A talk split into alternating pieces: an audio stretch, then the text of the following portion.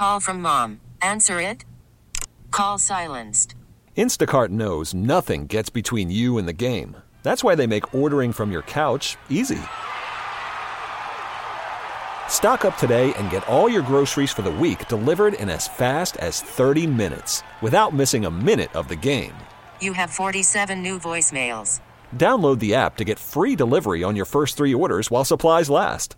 Minimum $10 per order. Additional terms apply. We get it. Attention spans just aren't what they used to be heads in social media and eyes on Netflix. But what do people do with their ears?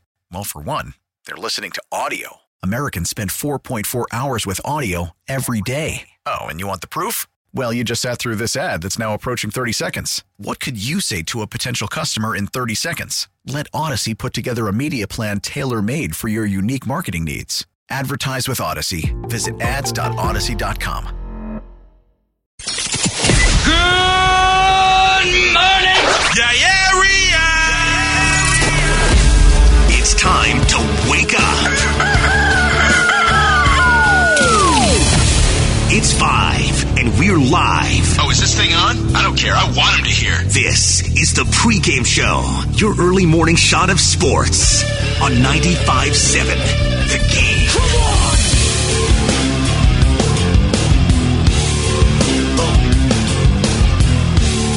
Yes, sir. Good morning, family. Steven Langford in on the pregame show, 95.7 The Game, leading you up until 6 o'clock as the morning roast will take you until 10. And I got to say, I'm just, I'm excited to be in here today. In the words of Guru, I'm excited. And I don't even know if excited is the right word, but I mean, I am excited to talk to you here from 5 to 6. However, for the past three days, and I'm, if you're a superstitious person, you're going to be sitting in your car st- wondering, Stephen, why are you even mentioning this? You don't need to put this out into the world. Keep it quiet. This is like a, this is like when a pitcher is throwing a no hitter, but I'm not one to brag. I've gotten all greens for the past three days getting into the city. I'm just saying when you are like me and you got to go through downtown San Francisco where there are plenty of lights, plenty of crosswalk signs going on and off, even though there are no people on the crosswalk at all. It's very frustrating. I mean, you could run the red light, sure, but you never know where a cop could be, so I'm not going to try and do that. I'm not going to get a ticket early this morning. But I've gotten all green lights getting into work. It's taken me five minutes to get through the city. Stay tuned tomorrow. See if the streak continues. Triple eight nine five seven nine five seven zero is the text line and the phone number if you want to weigh in. And good morning, everybody. Uh, want to start off talking about the Giants today and the big seven to six win over uh, the Cincinnati Reds, and also this play-in tournament for basketball. And Luka Doncic, along with Mark Cuban, both essentially saying, "Ah, yeah, we don't want to, we don't want the play-in tournament anymore." Well, I'm sure you've heard a bunch of takes on that in the past couple of days, or excuse me, starting yesterday. I'm sure you've heard a bunch of takes, but all that news came out after I was done with my show, and I have a little issue uh, with those statements that they're making. So we'll get to that. Plus, we got Mel Kiper's latest mock draft as the 49ers mock draft quarterback carousel continues to circle around. But let's start off with the Giants. And you know what? I'm just going to play a quick montage of every highlight from this game last night. 3 1 pitch coming up. Votto drives it to left and well. Dickerson back. This will be pitch number 17 in the inning. And it's high and deep to right. And Moustakas has hit one out. It's 4 nothing. High drive. Right field. It is out of here. And it's 4 to 2. Hit high to left center field. Senzel at the wall.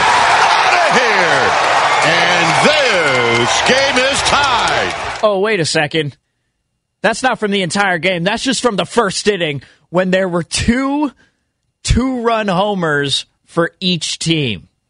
Two two run home runs for each team. And this was from Susan Slusser as soon as this happened. Her producer, uh, Dave Feldman, mentioned this. But this is the first time in the history of Oracle, AT&T, SBC, Pac Bell Park, whatever you want to call it, that both teams hit two home runs in the first inning. Fascinating. And one other aspect of that first inning, and we'll get to what happened in the game because I do think that this was the Giants' most complete win of the season. And, you know, I, I don't even think that. That's just a fact. I, I think that's objective uh, for this year. But one thing that was funny, if you didn't notice in the background, if you didn't notice in the background and you're watching the game, there were a couple of guys who were wearing shirts that had NR one of them had NR on the left, and the other one had FI. And I remember sitting back and I was just watching. I was like, what is that? I mean, what is happening?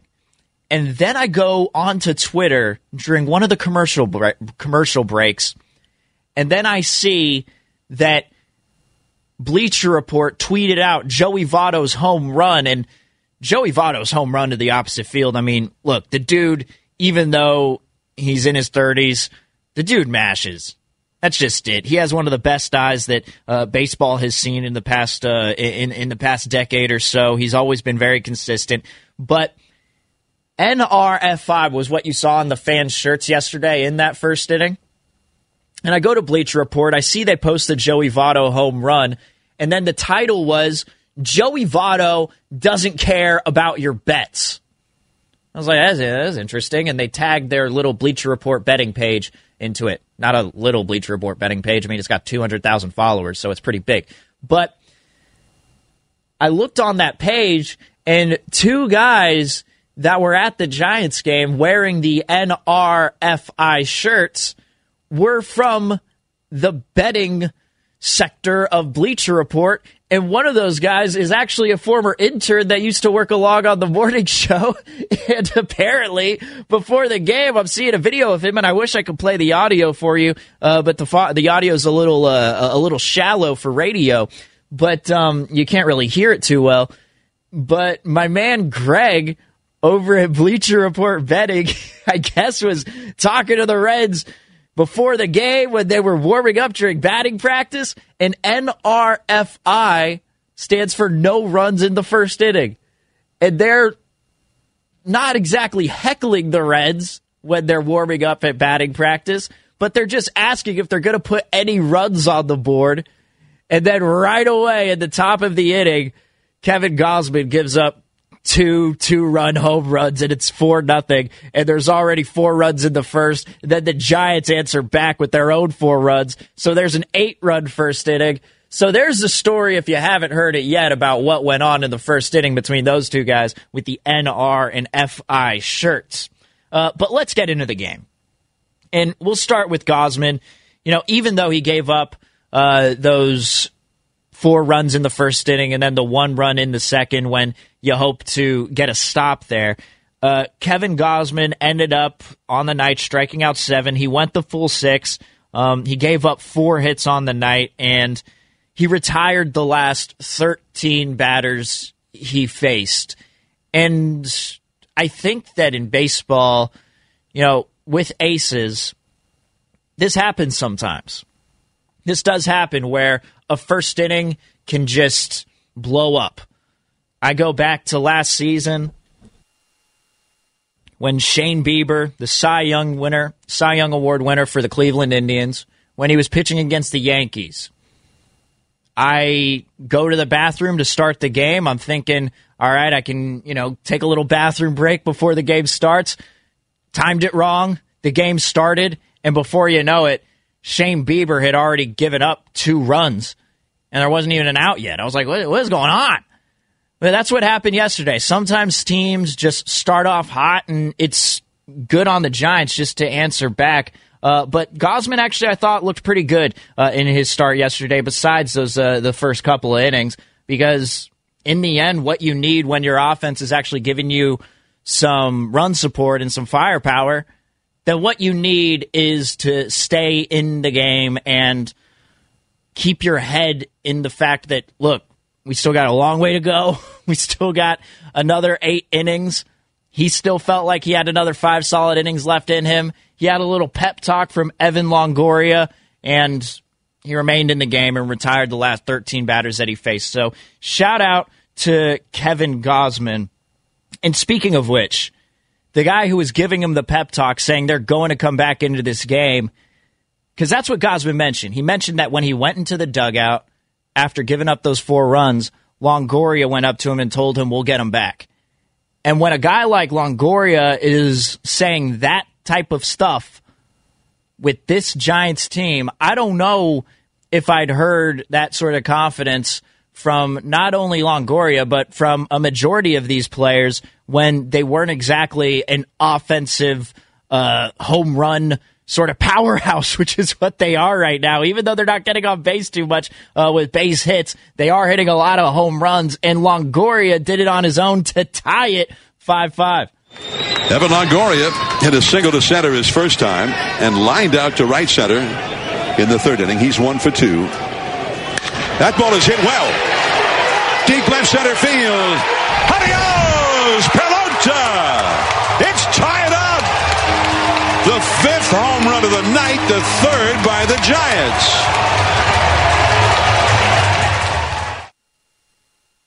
And Longoria cracked that thing to left too, but Longoria with just another solid night.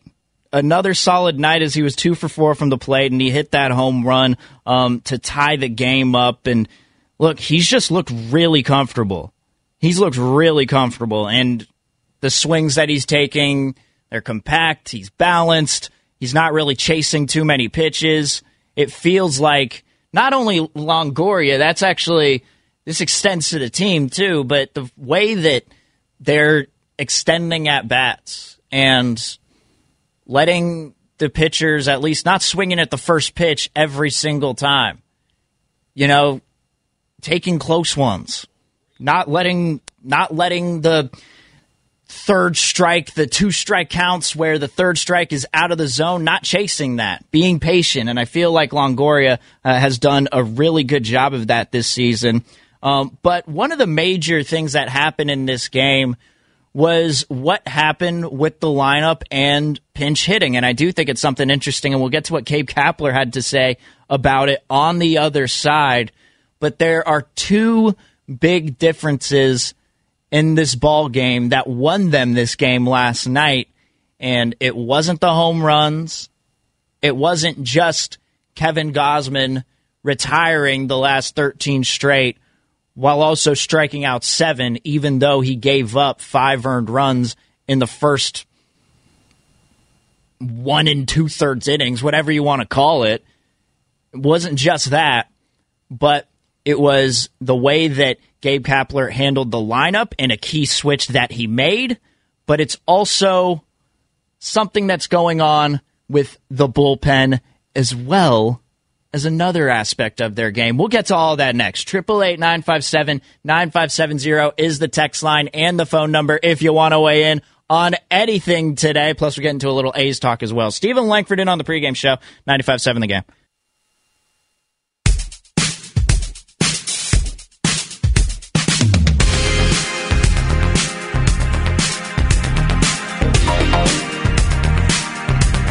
Now back to the pregame show on 95.7 The Game.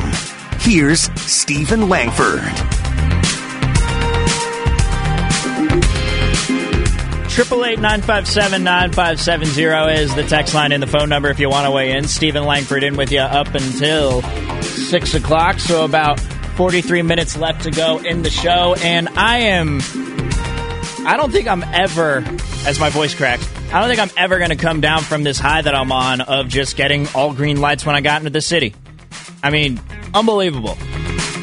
For the past three days, on the Monday, on the Tuesday, on the Wednesday, boom, all greens. It's like I'm Bruce Almighty.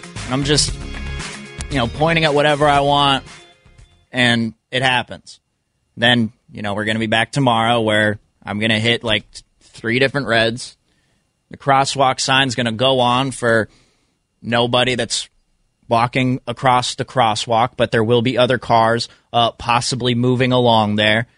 But there will be only be like two cars, and the crosswalk will be going on for like 25 seconds because that's how it just normally is. That's how it operates. And I got to wait there an extra 25 seconds. But all greens this morning, baby. Woo! Stoked on that.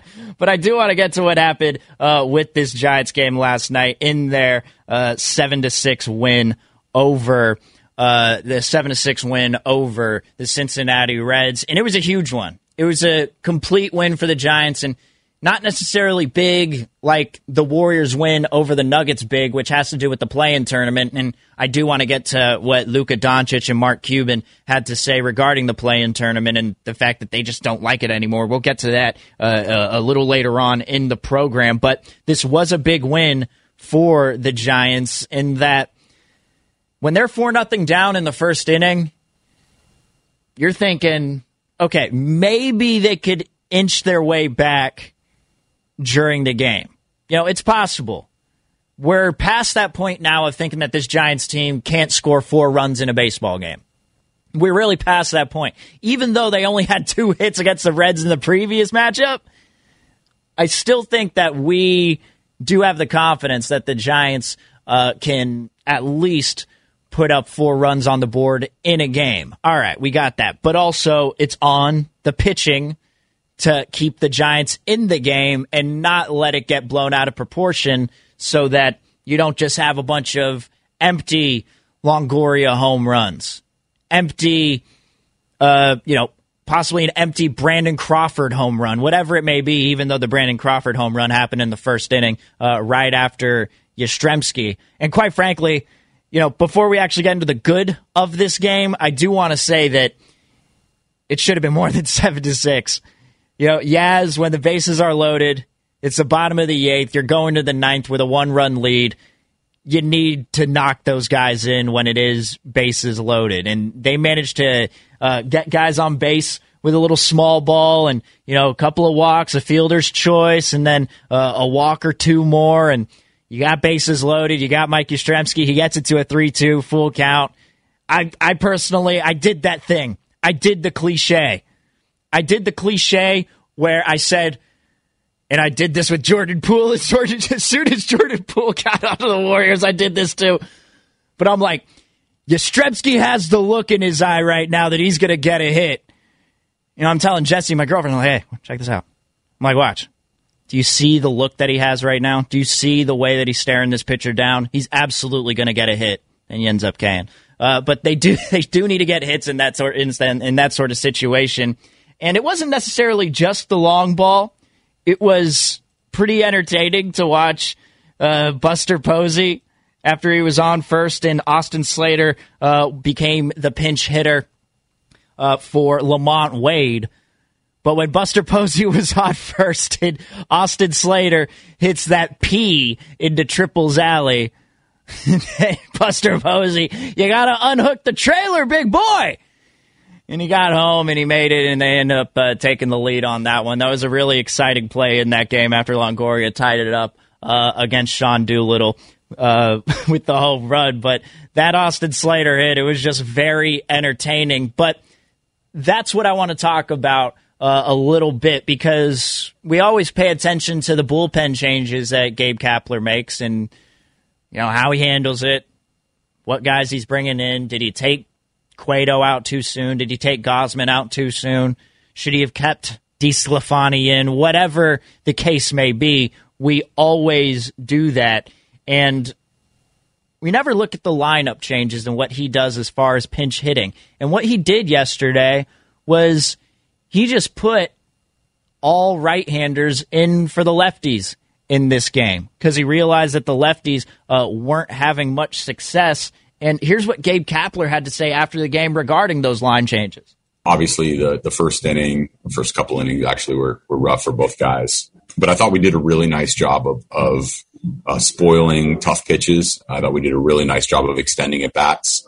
And I thought we got we got some really timely and, and important hits. So I, I thought our offense looked really good today. from both sides. So we kind of made a little line change there mid game, as you guys saw, and uh, our right-handed bats came through in a pretty big way as well. Solano's at bats were excellent. Um, obviously, Slater's big triple to right center field, uh, really impressive to come off the bench cold and, and put a swing like that on the ball. So you always factor in that when you bring guys off the bench, it's it might take them a little time to to get acclimated to the game. I kind of factor that in when you pinch hit, but we trust our guys to come off the bench and be ready. They do a lot of work down below in the cage for those moments, and uh, thought that paid off tonight. And I don't know if it's necessarily the Donovan Solano pinch hit uh, as to why lefties weren't doing well. I mean, Tommy La Stella was leading off the game and he was three for three. You can't knock uh, anything that he was doing, but it might have come from uh, that error where Crawford and La Stella were going out for it essentially in short center field. It could have been either ball, I guess, for one of them. I, I you know, I was kind of going back and forth on it, and the more the watch, the more I watch a replay, I'm sure if Brandon Crawford didn't have La Stella charging in at his periph. like, like, like Brandon Crawford's looking to his right and is just like, okay, I got Liste- I got La Stella just charging at me like Samardzija and Michael Morse when Hunter Strickland and Bryce Harper got into a fight when they when he charged the mound. But I got La Stella charging at me. I might need to slow down a little bit. Tipped his glove error. La Stella crashed into him. Not a pretty sight. It was was not a pretty moment in the game. But I do want to say that bringing in Solano for La Stella, Solano ended up getting a couple of walks. Now, Dubon, he didn't get on base because he was brought in for Alex Dickerson, who was 0 for 3. But Wilmer Flores managed to contribute.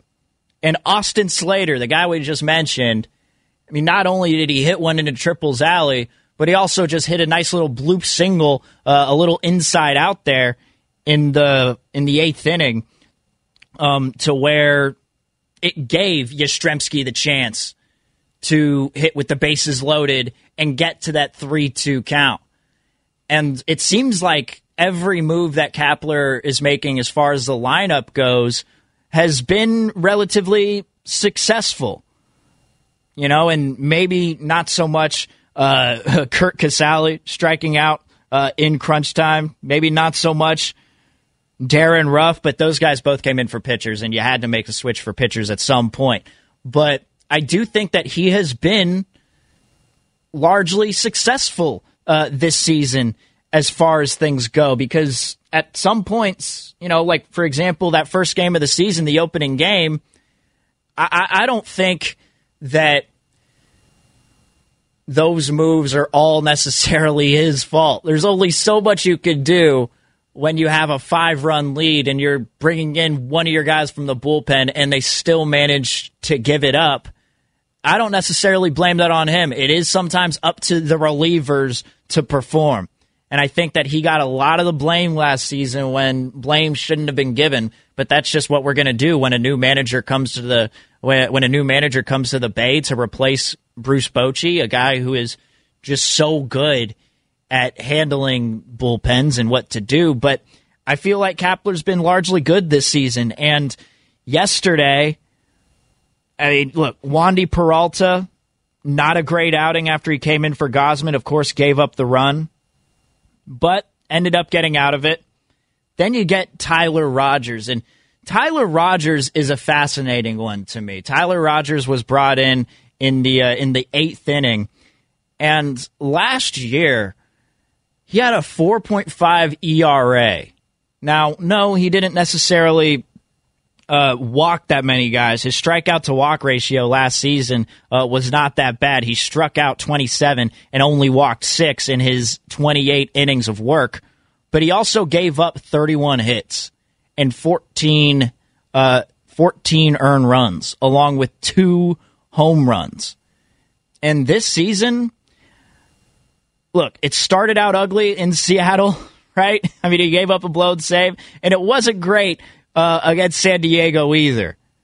You know, coming in, there wasn't much hope when he, uh, you know, even though he already had two holds previous to that, he ended up blowing the save there against the uh, against the Padres on that uh, final game of the two game series. But the first game that he's had against the uh, uh, against the Reds here. Look, he had three Ks in this one, and not only did he have three Ks, he had Ks against guys like Castellanos, Moustakas, Winker, some of their best hitters on this team, and I don't know if this is going to be a thing, but you know these previous games that he's had against Seattle, against the Padres, against the Rockies you know, they've been a little shaky at times, right? They have been a little shaky. But this game against the Reds that he came in on, I wonder if it has anything to do with the fact that last year you only played within the West. Because even though these teams had clearly seen Tyler Rogers, they knew uh, what he was going to be bringing to the table. That was the issue with the 60 game season for me was that you don't play any of these teams in the Central or the East. It might put you at either an advantage or a disadvantage depending on how good uh, your division is. And really, for example, the A's going into the playoffs, they'd only played six games against teams that had a over 500 uh, record. And those six games were a series against the Padres and a series against uh, the Dodgers, and that's it and that I feel like kind of put them at a disadvantage going into the playoffs because these other teams have played so many more games against over 500 teams. So I feel like there was some of that disadvantage there last year, but we also had the fact that you're seeing a lot of the same players. And it's hard to really fool a lot of teams when you're bringing in this submarine pitcher who tends to leave stuff hanging. He didn't last night. I mean, last night he was he was keeping guys off balance, throwing pitches out of the zone. He looked really good uh, last night. But I wonder if there's any effect when you are playing a team from the NL Central who hadn't seen you all season. You know, at some point the Mariners had seen him. At some point the Padres had seen him. At some point the Rockies had seen him. But at no point had the Reds seen him and that was his first 3K 3K inning of the year. I do find that pretty interesting. I want to monitor that going forward as far as Tyler Rogers facing any of these other uh, teams from the other divisions, whether it's the Central or the East from the National League or the American League, either one. I do think that's going to be something interesting to monitor.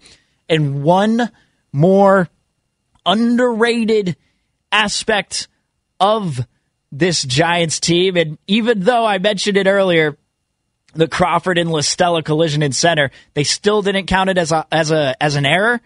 They didn't have any errors in this game.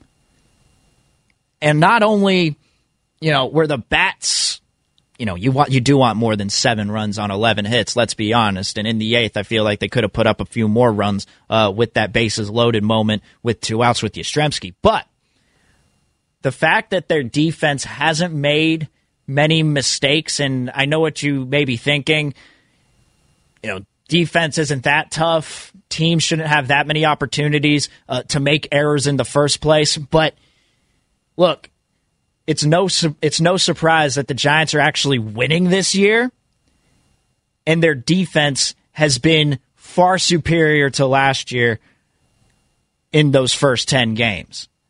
And I do think that the defense, the fact that there are no errors made, and it might be a little underrated. Now, in the second inning, when you know, Castellanos hit the double to score Winker. You're wondering why Alex Dickerson is playing so far uh, toward left center field, and you know Winker was able to score around from first, and that's what made the game five four in the first place. But I do think that their defense this year has been good enough to not lose them games, which is what it did last season. And I do think that the defense has actually picked up this year. So I do think that's something something to monitor uh, as well. But 888 957 9570 is the text line and the phone number if you want to weigh in on anything today. But coming up next, there's been all this talk about the play-in tournament, and I want to share my thoughts on what Luka Doncic and Mark Cuban had to say on that. Plus, Mel Kiper in his mock draft 4.0 was released yesterday. Who does he have the Niners taking at three? I think you might be able to take a guess, but we do have some, an important day coming up for the 49ers. So we'll get to all that next. Steven Langford did on the pregame show, 95.7 the game.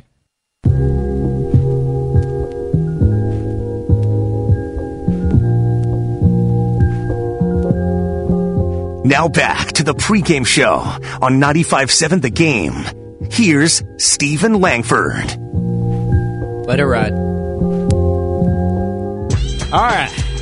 Now we can get the show started. 888 957 9570 is the text line and the phone number if you want to weigh in on anything today. Been talking Giants for the first half hour. Going to transition here uh, to what Mel Kiper's latest mock draft had to say. His mock draft 4.0. I mean, I mean, but there's four different mock drafts. At some point, it's just like, okay, make up your mind. And it is really something that is used to create clicks, create drama, create interest heading into the draft. Uh, You can't tell me that there's any 49er fan out there, hell, any Jets fan out there, even any Jags fan out there who won't be tuning into the draft this year. There are some, I can guarantee you, there are some who are just like, look, we know who they're going to pick. Jags fans are like, they're going to get Trevor Lawrence. I don't even want to watch the draft, blah, blah, blah. Some people don't like the draft. That's totally fine. But even those who don't like watching the draft are going to want to pay attention to this one. And that's probably why these mock drafts continue to come out just to stir up interest.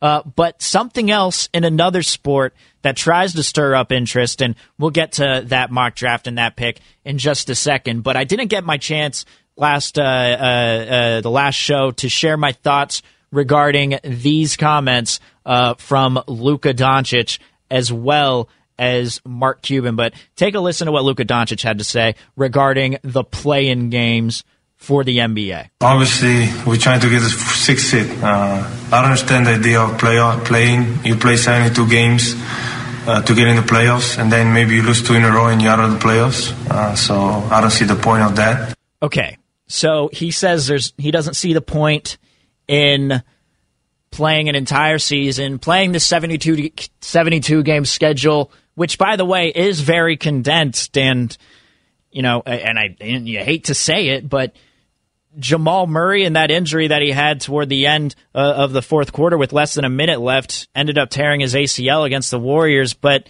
you know, you could look at just how many games are played in such a short amount of time this season.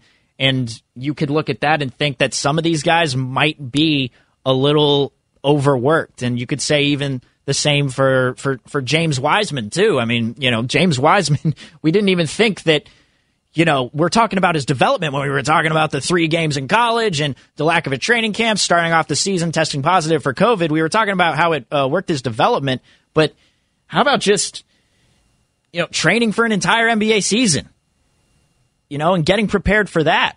And I don't know if some of these players' bodies were exactly uh, ready to carry that workload. And, you know, Jamal Murray's knee unfortunately gave out on him, but Luka's whole point is that the 72 game season, the fact that they're playing it so they're playing so many games in such a little amount of time and they get to a point where traditionally they should just make the playoffs by uh, being the seventh seed, but instead they have to play in this tournament. Now, just to give you a little refresher of, what the play-in tournament is, in case you don't know, you know, because all the, the, the word can be thrown around so much, but really the official tournament, quote unquote, is the 7th through 10th seed in each conference.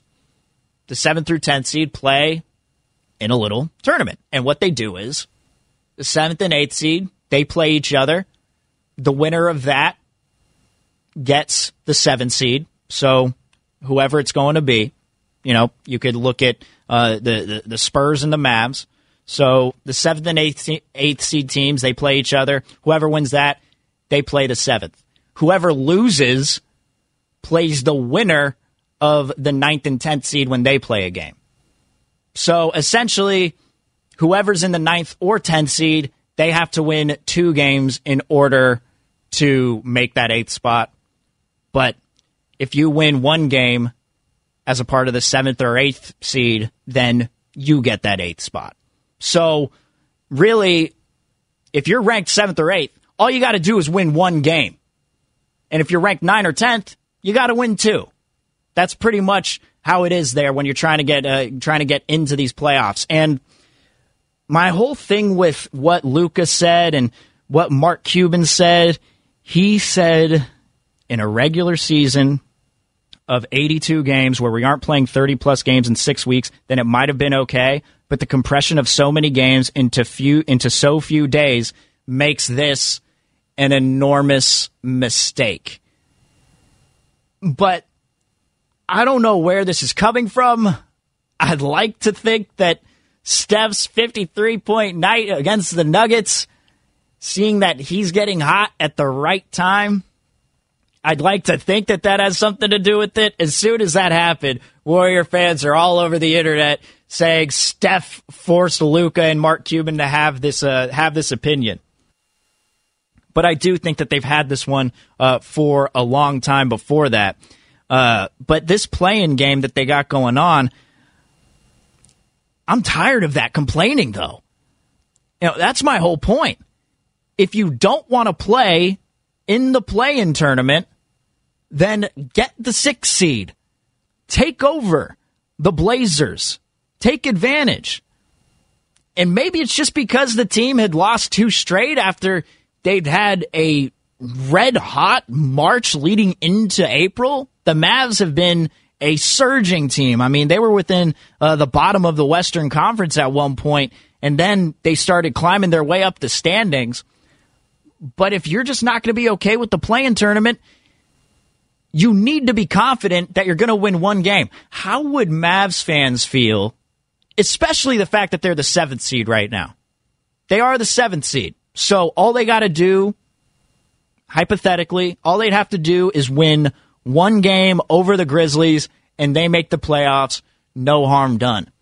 If you can't win that one game against the team that's ranked eighth, then I don't know if you necessarily deserve to be in the playoffs. I don't know if you deserve to have that honor of playing, again, hypothetically, who would be the Suns right now, who are ranked second. Because if you do win, then you remain in that seventh seed, then you'd be playing whoever's in the two seed. And it's not only that, but I can understand why players and, you know, owners, whoever, might not be okay with this decision just because they're thinking, look, we, we got the seventh spot. Why can't we just make the playoffs? We have to play this game. Like, I can understand that from their, uh, from their vantage point. But for me, I don't get why any viewer would have an issue with it. Because we talked about how Mel Kiper's mock drafts are all for clicks and all, all, all of that sort of stuff just to put up numbers for viewership of the draft. Well, the play-in game does the same thing, but the reason that it's supposed to bring in more viewers and more money is because it makes it way more entertaining. I don't know. I don't know how I'd be feeling personally about these final, what, 18 games left in the season when the Warriors are currently two games back of that eighth seed and the Grizzlies continue to play some a pretty good brand of basketball. I don't know how I'd be feeling toward these final 18 because if they're still two games behind, let's just say, you know, you, you, play 10 more games and they're still two games behind that eighth spot and you have eight games left in the season.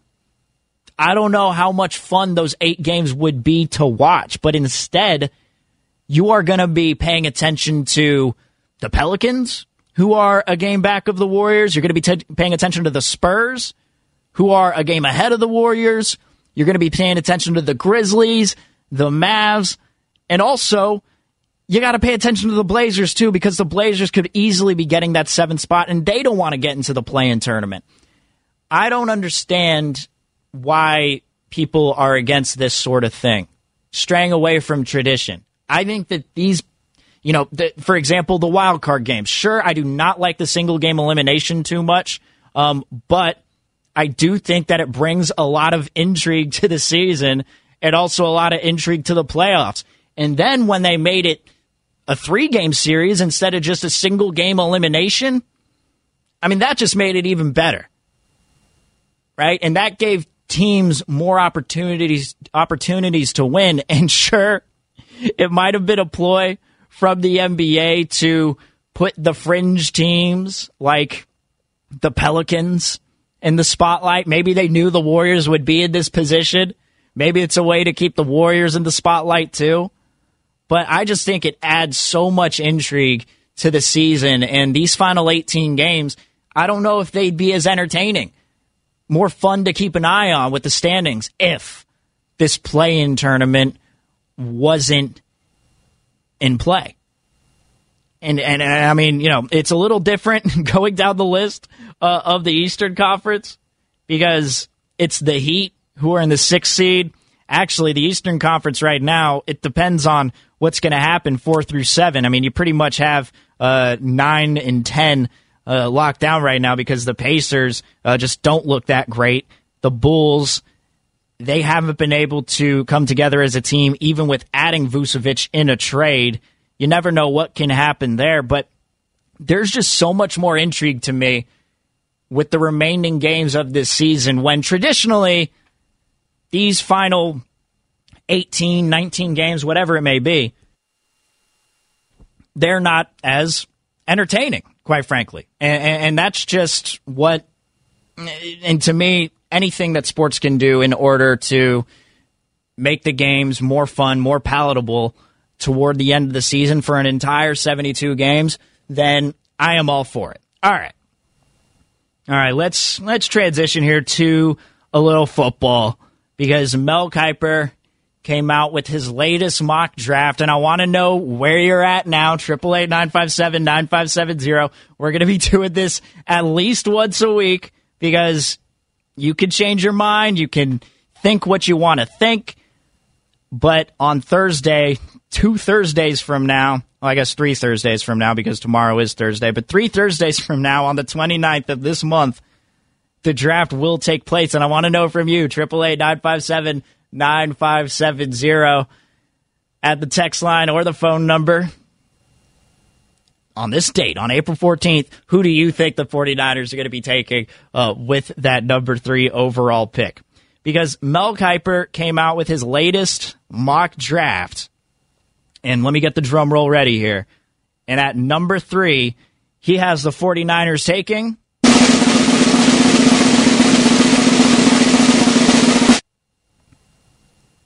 Alabama quarterback Mac Jones yet again. And let me just get your reaction from the car right now. Yeah.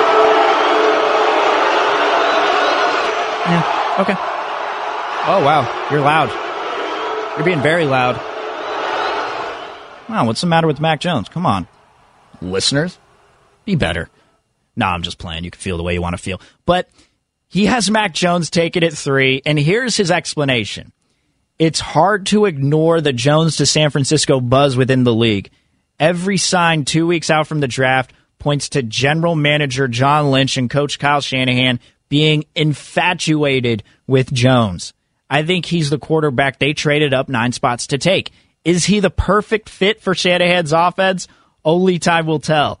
Jones is my fourth ranked quarterback. It is number 12 on my big board. And I'm not sure I see a superstar when I watch him on tape. He's solid and extremely accurate, but not spectacular. Lynch and Shanahan are obviously taking the long view here.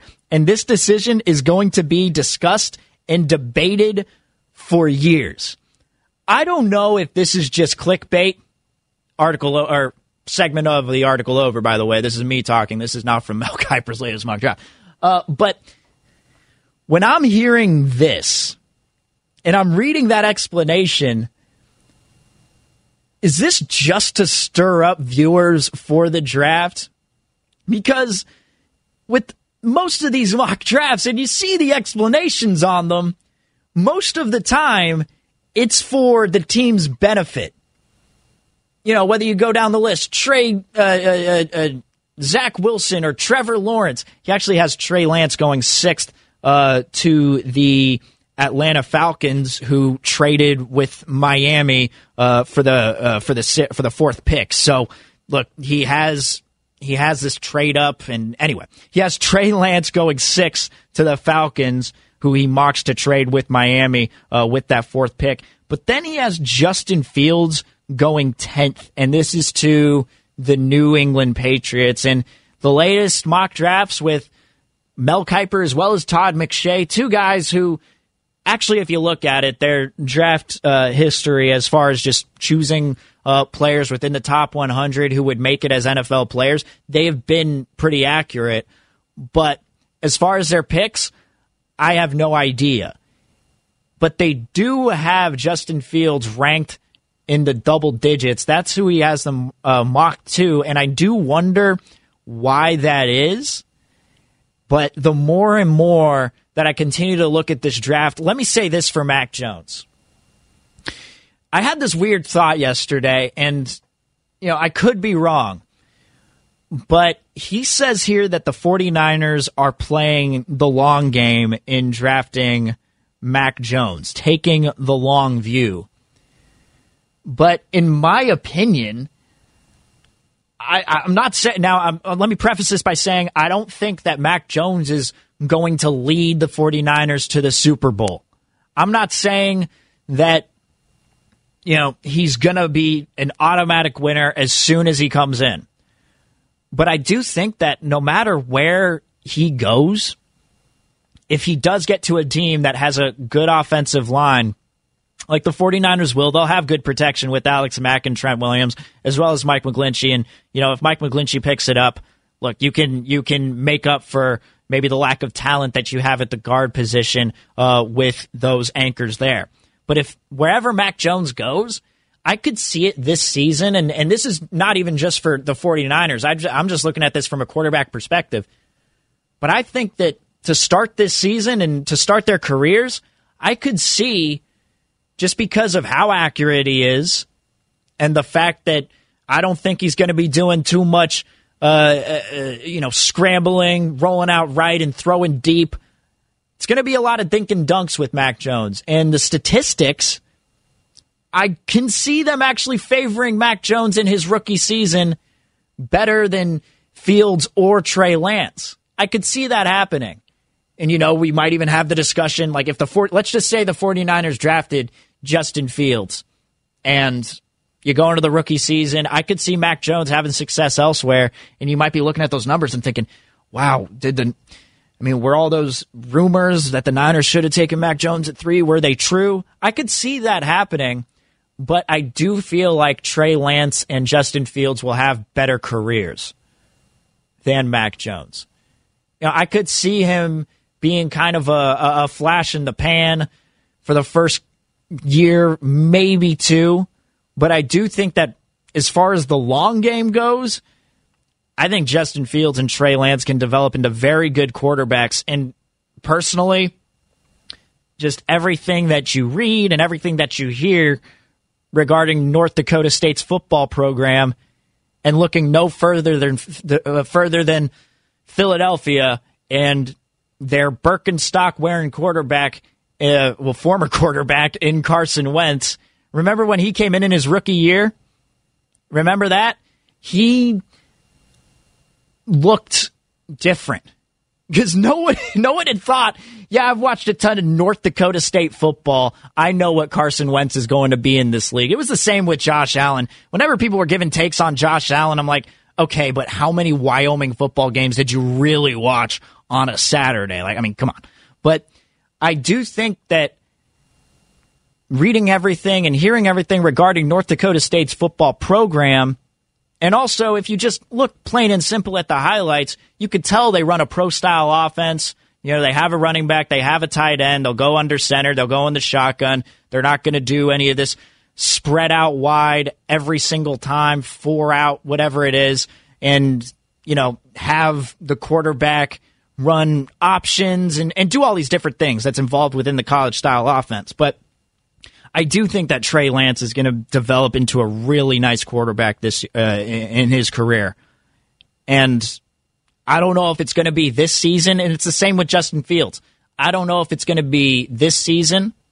Um, you know, Trey Lance. I feel like He's going to take a little longer to get acclimated to the NFL just because of his lack of games. And, and you know, people want to throw that away and just think that that's not going to matter, but I do believe it will. I think Trey Lance is going to develop into a really nice quarterback. But I just see if they do take Mac Jones, I mean, for one thing, 49er fans are going to go nuts. And, and I mean, everyone here on the text line uh, for the 925, I think whoever they draft will be the right choice. Their drafts have been very good during the Shanahan Lynch tenure. I trust them to pick the right guy but also from the 925, I want Trey Lance, most upside of any quarterbacks available. I don't want a good QB. I want a great Mahomes type QB. it's just so much to ask from the 510. If they draft Mac Jones, the clock has started on their exit from the 49ers. Are we really passing on another mobile quarterback to draft a stiff? Well, I, I will say this Mac Jones isn't a stiff. All right. When you think stiff, you do think Matt Ryan right? And they're having comparisons made from Mac Jones to Matt Ryan. And maybe a little later in his career, he won't use his legs, but just because a quarterback isn't as mobile as some of these freak athletes that we have at quarterback, it doesn't mean that he's a total stiff. And just because he has wide receivers open and he doesn't need to make many plays with his legs uh, with Alabama, maybe you could be seeing something different. I, I mean, Josh Allen, for one, coming out of Wyoming. Everyone's talking about his big arm, but then you realize this dude can actually move. Now, no one called him immobile, and that wasn't a part of his draft profile, but no one expected that. I do think that, you know, we're a little down on Mac Jones just because, you know, the 49ers could be drafting him with the third pick, and fans don't want that. I do think that he could be a pretty good quarterback, uh, no matter where he's drafted. But you know, when you're watching Justin Fields or Trey Lance, it's hard to just, it, it, it's hard to think, mm, it, it's hard to think that with Justin Fields or Trey Lance, you couldn't be getting you could be getting a damn good quarterback going uh, hey, going on in the future. Butcher boy, what's going on, man? What's up, buddy? You know what? It's interesting. You bring up Josh Allen, and I don't think a lot of people watched him in college. I dug up some old tweets like I was Monte Hill. Nice. And I used to watch the Wyoming team because they played at eight o'clock on Saturday nights. Nice. And I would see a lot of them, and I had some old tweets.